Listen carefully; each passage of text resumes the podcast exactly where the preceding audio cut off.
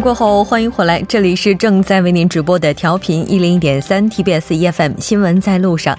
接下来的一个小时将为您带来我们今天的第三部以及第四部节目。在第三部节目当中，数据知天下为您介绍新闻中的数字，让您通过数字知晓天下事。一周体坛板块将带您了解一周发生的重要体坛赛事。第四部节目当中的百味茶座，依然邀请各界人士分享他们的百味故事。当然，节目也期待您的参与。您可以发送短信到井号幺零幺三，通信费用每条为五十韩元。另外，您也可以在我们的官网或者是 SS 上进行留言。为您简单介绍一下节目的收听方式：您可以打开收音机调频一零点三，也可以登录 TBS 官网三 W 点 TBS 点 SO 点 KR，点击 EFM 进行收听。那除此之外，您也可以在 YouTube 上搜索 TBS EFM 收听 Live Streaming。那在这里还要提醒您的是，目前我们的节目还不能在 TBS APP 上进行直接收听，希望您能够谅解。那稍后是广告时间，广告过后带您进入今天的数据知天下。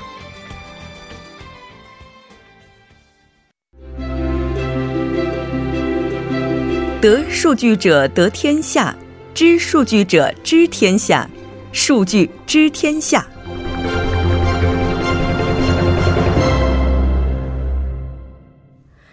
好的，欢迎回来。接下来马上为您带来我们今天的数据知天下，通过嘉宾的独特视角带您听数据知天下。那马上连线特邀嘉宾唐烨，唐烨你好，木真你好，大家好，很高兴跟您一起来了解这一周您为大家带来的数据。那今天您为大家带来的是什么数据呢？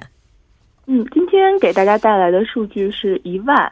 那么说具体一点呢，这个数字是一万美元。嗯，一万美元的话，这个数据说大不大，说小也不小。那为什么要为大家带来这样一个数据呢？嗯，这个数字啊，其实是十一月二十九号的时候，一比特币对美元的比率为一美元，也就相当于一千零八十三万韩元。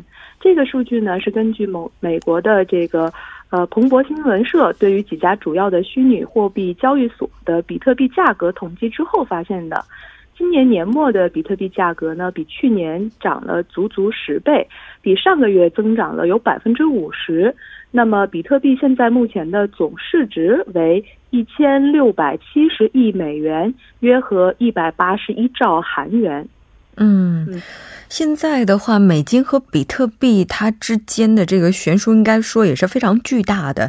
比特币的话，我们之前在节目当中也是进行过讨论的。今天咱们再跟唐烨来简单的了解一下，到底什么是比特币。嗯，虽然很多听众朋友可能都听说过比特币，那么它到底是个什么东西呢？很多人对这个概念可能还很模糊。这里跟简单的跟大家说明一下。那我们知道，在古代呢，最值钱的是金银，后来呢，以纸币代替了金银，成为了货币。但是纸币本身是没有任何价值的，是在中央政府的允许下，由中央银行印发并且保证其价格存而存在。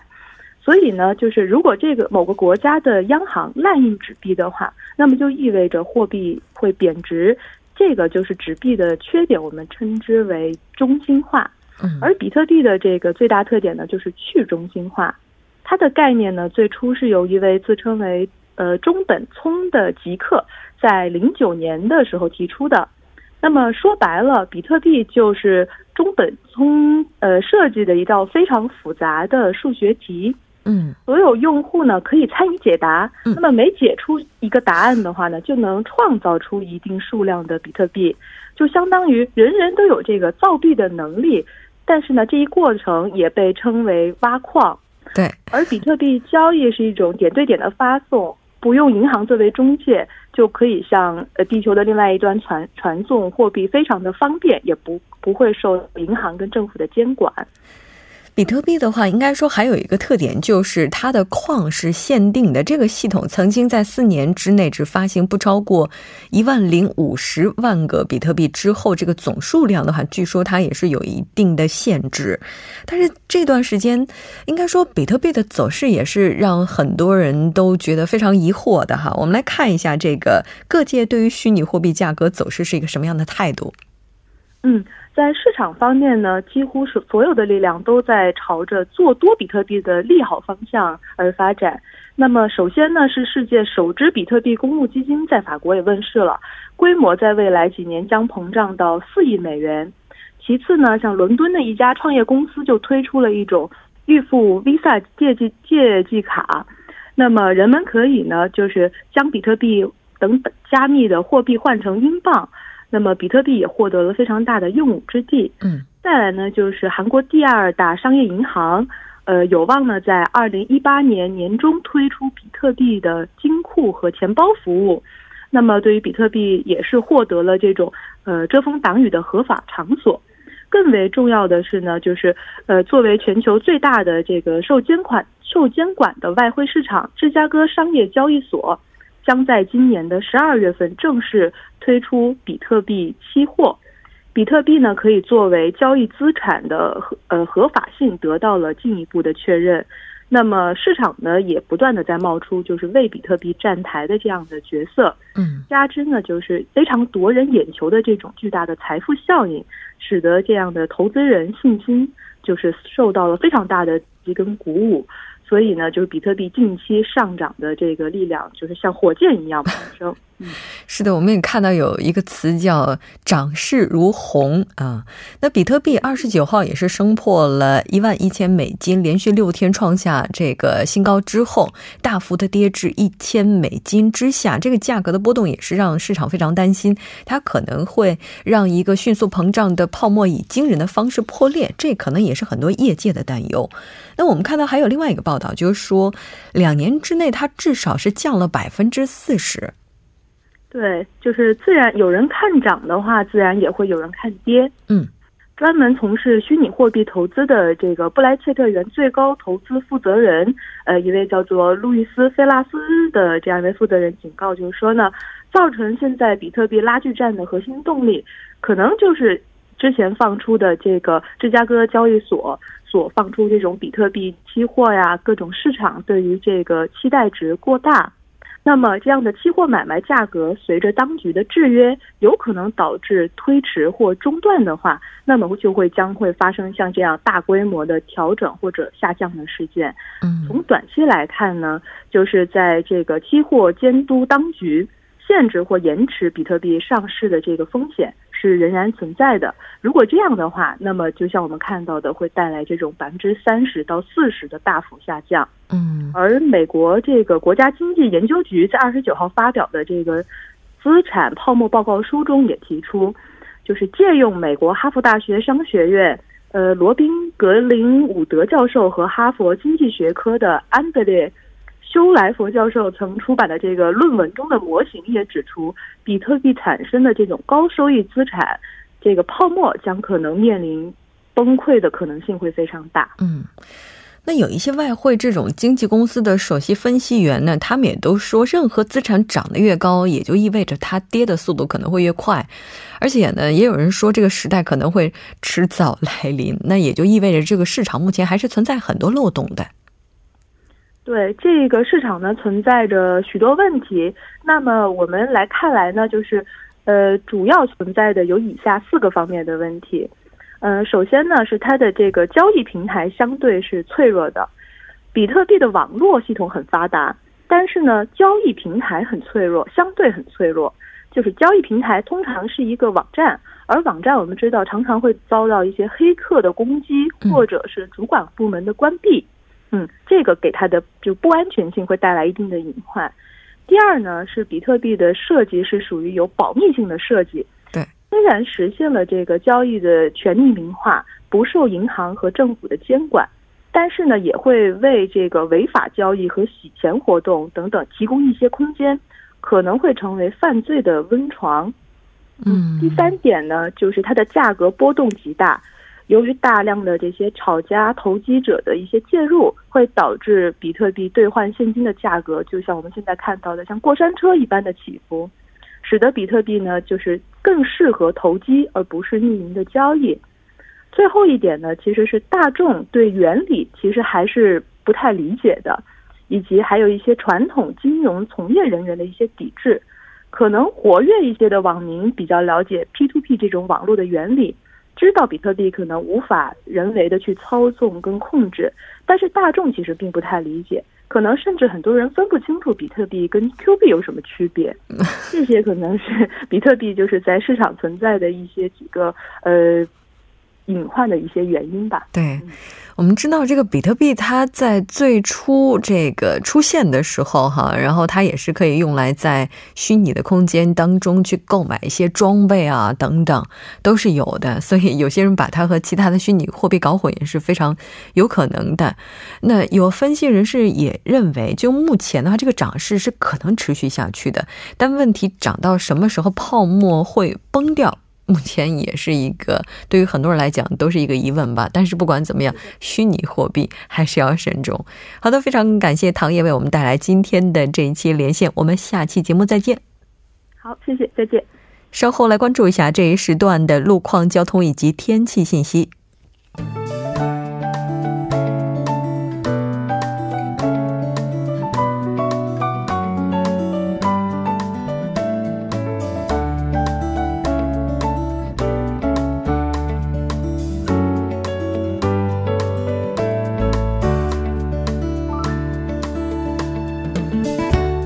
晚间七点十二分，依然是由程琛为大家带来这一时段的路况及天气信息。首先来关注一下来自首尔市交通情报科发来的实时路况。首先是在奉恩四路教保大厦十字路口至擦医院这一路段的下行车道上呢，之前进行的道路施工作业已经结束，您可以正常通行。但由于周五晚高峰的原因，目前这一路段也属于事故高发路段，请途经的车主们减减速慢行。下一则路况来自汉江大桥由北向南方向，大桥北侧附近三车道和四车道上呢，之前发生的大巴车追尾事故还在处理之中，两台事故车辆呢目前暂时停在此路段的四车道上，还望后续车辆参考相应路段小心驾驶。接下来是在百济古坟路石村站至方怡十字路口方向的下行车道上，之前进行的施工作业呢已经结束，您可以正常通行。再来关注一下天气，相比今天的寒冷，明天的气温呢会有小幅回升。周日中部地区将出现降雨或降雪。首尔市未来二十四小时的天气预报是这样的：今天夜间至明天凌晨阴，最低气温零下三度；明天白天。晴转多云，最高气温七度。好的，以上就是这一时段的天气与路况信息，我们稍后再见。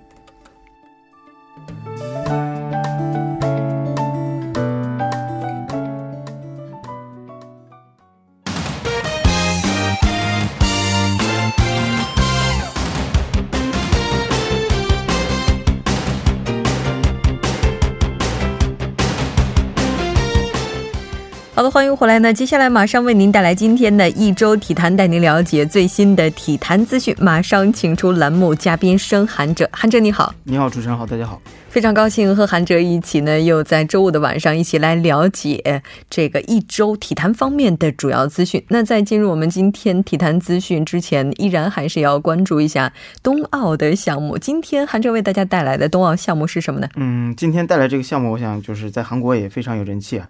嗯，包括这个金莹娜呀，他们也都是非常出名的，叫做花样滑冰。哇！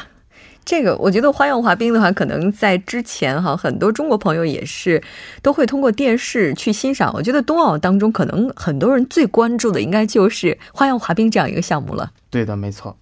像这个花样滑冰的话，咱们先来简单的介绍一下，因为它应该不是简简单单的表演这么简单。我记得自己最开始在了解这个项目的时候，还在那儿纳闷儿啊，这个项目它到底包括多少个环节？没错，是这样的。这个项目大概是这个花样滑冰是穿着这个冰鞋。随着这个音乐，在这个冰上起舞，嗯，展现各种动作以及这个技术和准确性的和美学进行竞技的比赛。比赛场地这个规定长在一个五十六至六十米，宽在二十六到三十米。嗯，奥运会有男女个人参加这个花样滑冰的单人滑，还有男女一组的这个进行比赛冰上舞蹈和这个双人滑，以及团体比赛等，共五个小项目。然后我再说一下这个，分别说一下，简单的说一下这几个单独的小项目。单人滑，嗯，单人滑呢分别为男子组和女子组比赛，分别，呃，节目由自由滑，在短节目中呢这个技术动作要素必须包括这个跳跃、旋转，嗯，接续步。时间呢是这个短节目为这个两分四十秒，嗯，男子这个自由滑呢为四分三十秒，女子自由滑为四分十秒，嗯，双人滑呢是由这个一男一女组成一组，嗯，比赛分短节目和这个自由滑。该项目中的这个男女可表演同样的这个单人滑的动作或双人滑的这个呃有的这个动作，如这个抛跳啊这种男选手抛到女选手抛在空中的这种高级队伍，对这个我觉得特别的危险，每次看的时候都替他们捏一把冷汗。是的，还有这种托举啊这种男选手将女选手托在空中的一系列的这种呃高难度动作吧，呃再加上这个旋。呃，螺旋线和这个男选手成为这个轴心，女选手围绕着男选手旋转等等，这些都在双人滑中体现出来。嗯，还有一个就是这个冰上舞蹈，由这个一男一女组成一组。呃，冰上舞蹈分短节目和这个自由舞，两名选手呢在这个近距离下呢要紧扣音乐的节拍，表演复杂多样的步伐。嗯，表演间呢双方不得分开超过五秒。呃，托举的时候呢，男选手不得将女选手高举过头三秒以上。啊，原来还有这样的一些规定啊！是的，哇，嗯，这个团体比赛的话，它也是有的。对对对，除了这个单人之外呢，还有一些团体比赛，当然也会有的。嗯，团体比赛是这样的：将男女人嗯滑、双人滑、冰上舞蹈等四个小项目分数进行合计，呃，决出排名的比赛。冰上舞蹈呢，由一男一女组成一组，冰上呃舞蹈分。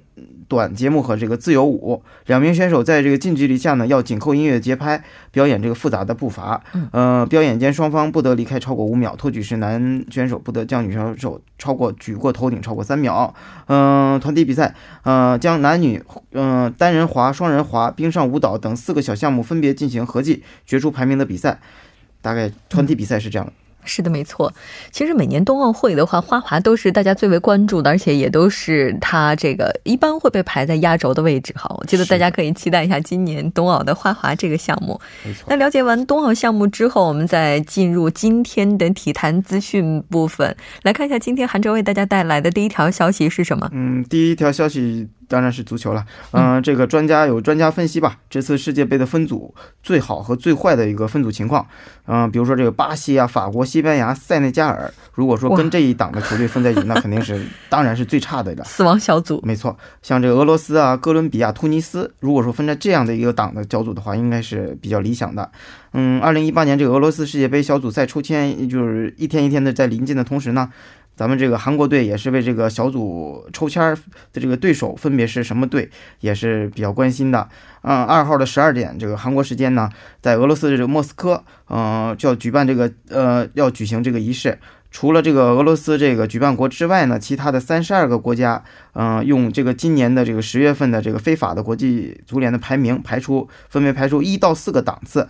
嗯，十月份这个非法的排名呢，韩国队是排在第六十二位，应该不用质疑的会排在第四档。嗯，也有一些专家也认为，嗯，第一组啊，像这个第一档的巴西、法国、西班牙，像这些强队肯定是分在第一档，但是像第二档这种西班牙的球队，如果说韩国队跟他们分在一组，成为一个第四。党的球队话，那相对来讲是比较糟糕的。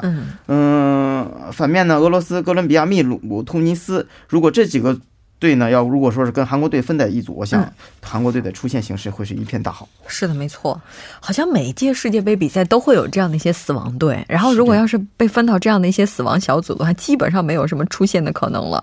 那曾经是国脚的李天秀也是发表了自己的一些看法，我们来看一下。是的，这个曾经是国脚的李天秀也是我非常喜欢的一名选手。嗯嗯，他在这个也发表了一些自己的看法。如果是在第一档的时候，法国和比利时应该是最对于韩国队来讲是最难对付的，两国之间呢，这两个国家呢，基本上是毫无缺点，嗯，世界级的选手云集。在这个正赛的那个经历过程中呢，展现了很高的这个气场，而且相反呢，南美地区反而会出现更多的这个裂痕。虽然德国队也是强队，但是在韩国选手中呢，在德国踢球的人比较多，嗯，也相对了解一些德国的这个足球文化，嗯，与俄罗斯呢形成一组呢是最好的剧本。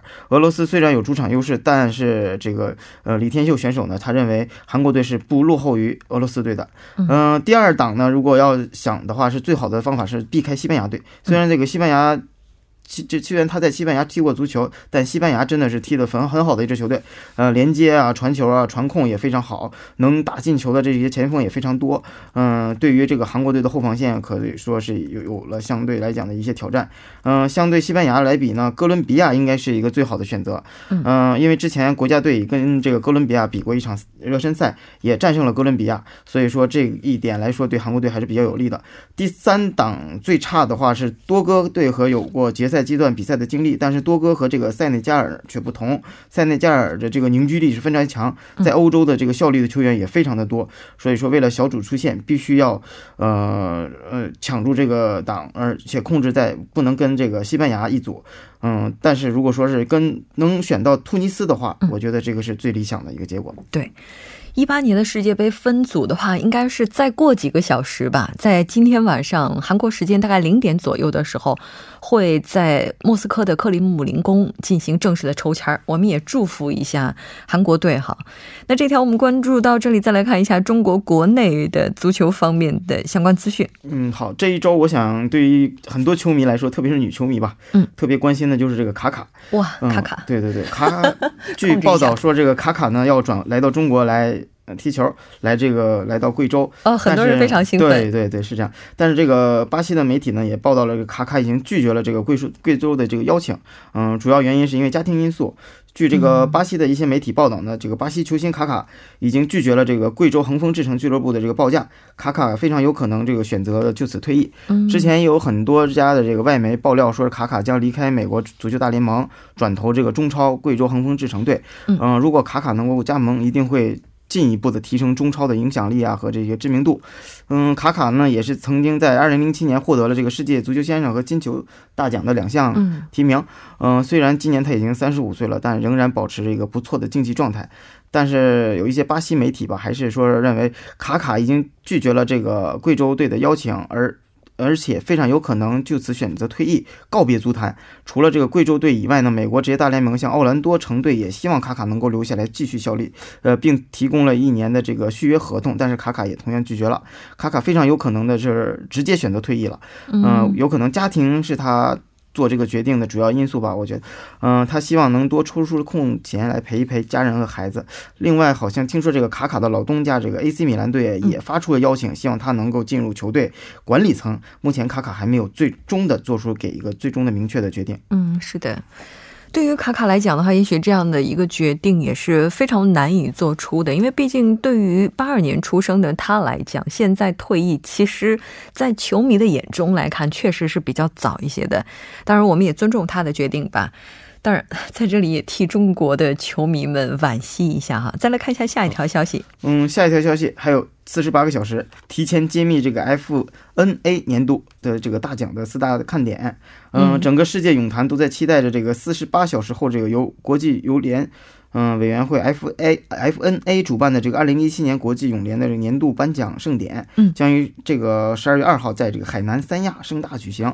嗯，国际泳联的这个年度大奖将随之揭晓。在此之前呢，这个明星公益行走啊，像浩沙呀、全全球这个游泳与城市这个旅游发展论坛，以及这个国际泳联的这个交流活动，嗯，也是呃全民游泳公开课等等一些活动吧，也是热火朝天的一直在上演。嗯。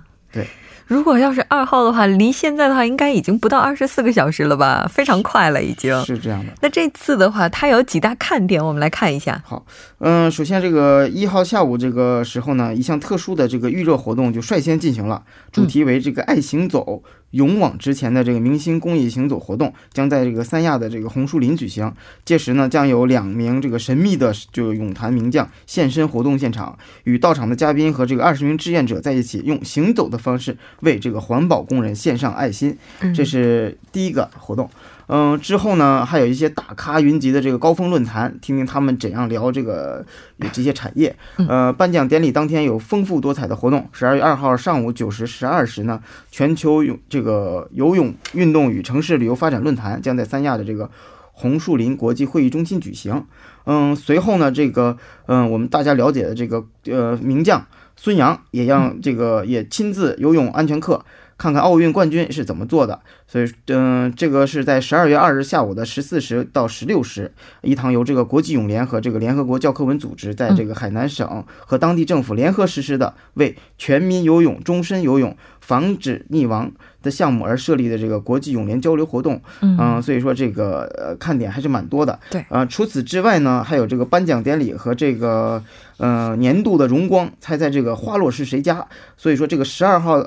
呃，十二月二日的晚上，包括这个二零零七年年度的最佳花样游泳男女运动员、年度最佳的水球男女队、年度最佳的跳跳水男女运动员、年度最佳的这个游泳男女运动员和这个年度教练啊、呃成就奖将在今天在这一天揭晓。自这个二零一四年这个创办以来呢，颁奖典礼已成为这个国际泳联的距这个世锦赛、世界杯等顶级赛事后，呃。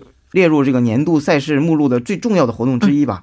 嗯、在上一届是在这个加拿大的这个温莎的这个呃盛典举行的。嗯、上一届是中国是收获了四个大奖。嗯、中国跳水奥运奥运冠军和这个第二年的这个最佳女子跳水运动员也都在上一届这个纷纷得奖。拿奖了。对，而最佳的这个男女运动员呢，这个荣誉呢，则分别被这个美国的这个泳坛的巨星，呃，菲尔普斯菲尔普斯和这个匈牙利的选手这个霍苏夺得。是的，所以说，今年会有哪些顶级球员获得今年的年度大奖呢？我们还是要拭目以待。是的，没错。这么看起来的话，已经非常近了，也就是到明天晚上的时候，我们就可以来直播，就是收看他的直播现场的状况了，并且也可以看一下到底是哪些明星捧走了这样的一些奖项。我们再来看一下下一条消息吧，嗯是来自篮球。对，下一条消息，我们把目光转向篮球。嗯、这个李楠执教的这个国家男篮红队，昨晚在这个韩国客场打出了一场让人兴奋的比赛。嗯、这支这个可以说残缺的半支的国家队吧，以九十一比八十二击败了这个尽显主力刚刚赢得大洋洲。强队新西兰队的这个韩国男篮球队表现是近乎完美，嗯、所以说是呃呃这场比赛很多球员也是表现的非常优秀，嗯，是的，没错。像这么表现优秀的选手啊，据说他也是被看低了，而且是生吃对手。是这样的，这场比赛呢，这个男篮打出了这个美式的风格，也号称，所以说很这个不管是教练还是教练还是球员，都在场上发挥的非常好。他们这个拿到了这个二十一分和三个篮板和四次助攻，像这个丁彦雨航拿到了三十分，为全队最高。这两名球员是有犀利的突破，让韩国队在防守时是往往是猝不及防，屡屡吃亏。嗯、男篮拿下比赛虽然有手感火热的原因，更在于这个防守上压迫韩国队，让难以适应。嗯比赛最后的阶段，韩国队表现最好的这个许许勋获得了这个空空位投篮的机会，嗯可他瞄了半天却没有把球投到这个是篮篮板的后沿儿。是的所以，说这场比赛，我觉得咱们这个男篮还是嗯、为咱们中国男篮组国家队争了一口气。是的，没错。我觉得比赛的话，它最大的看点应该就是充满了各种意外吧。好的，非常感谢韩哲，我们下期再见。是的，好，谢谢大家。好的，半点过后马上回来。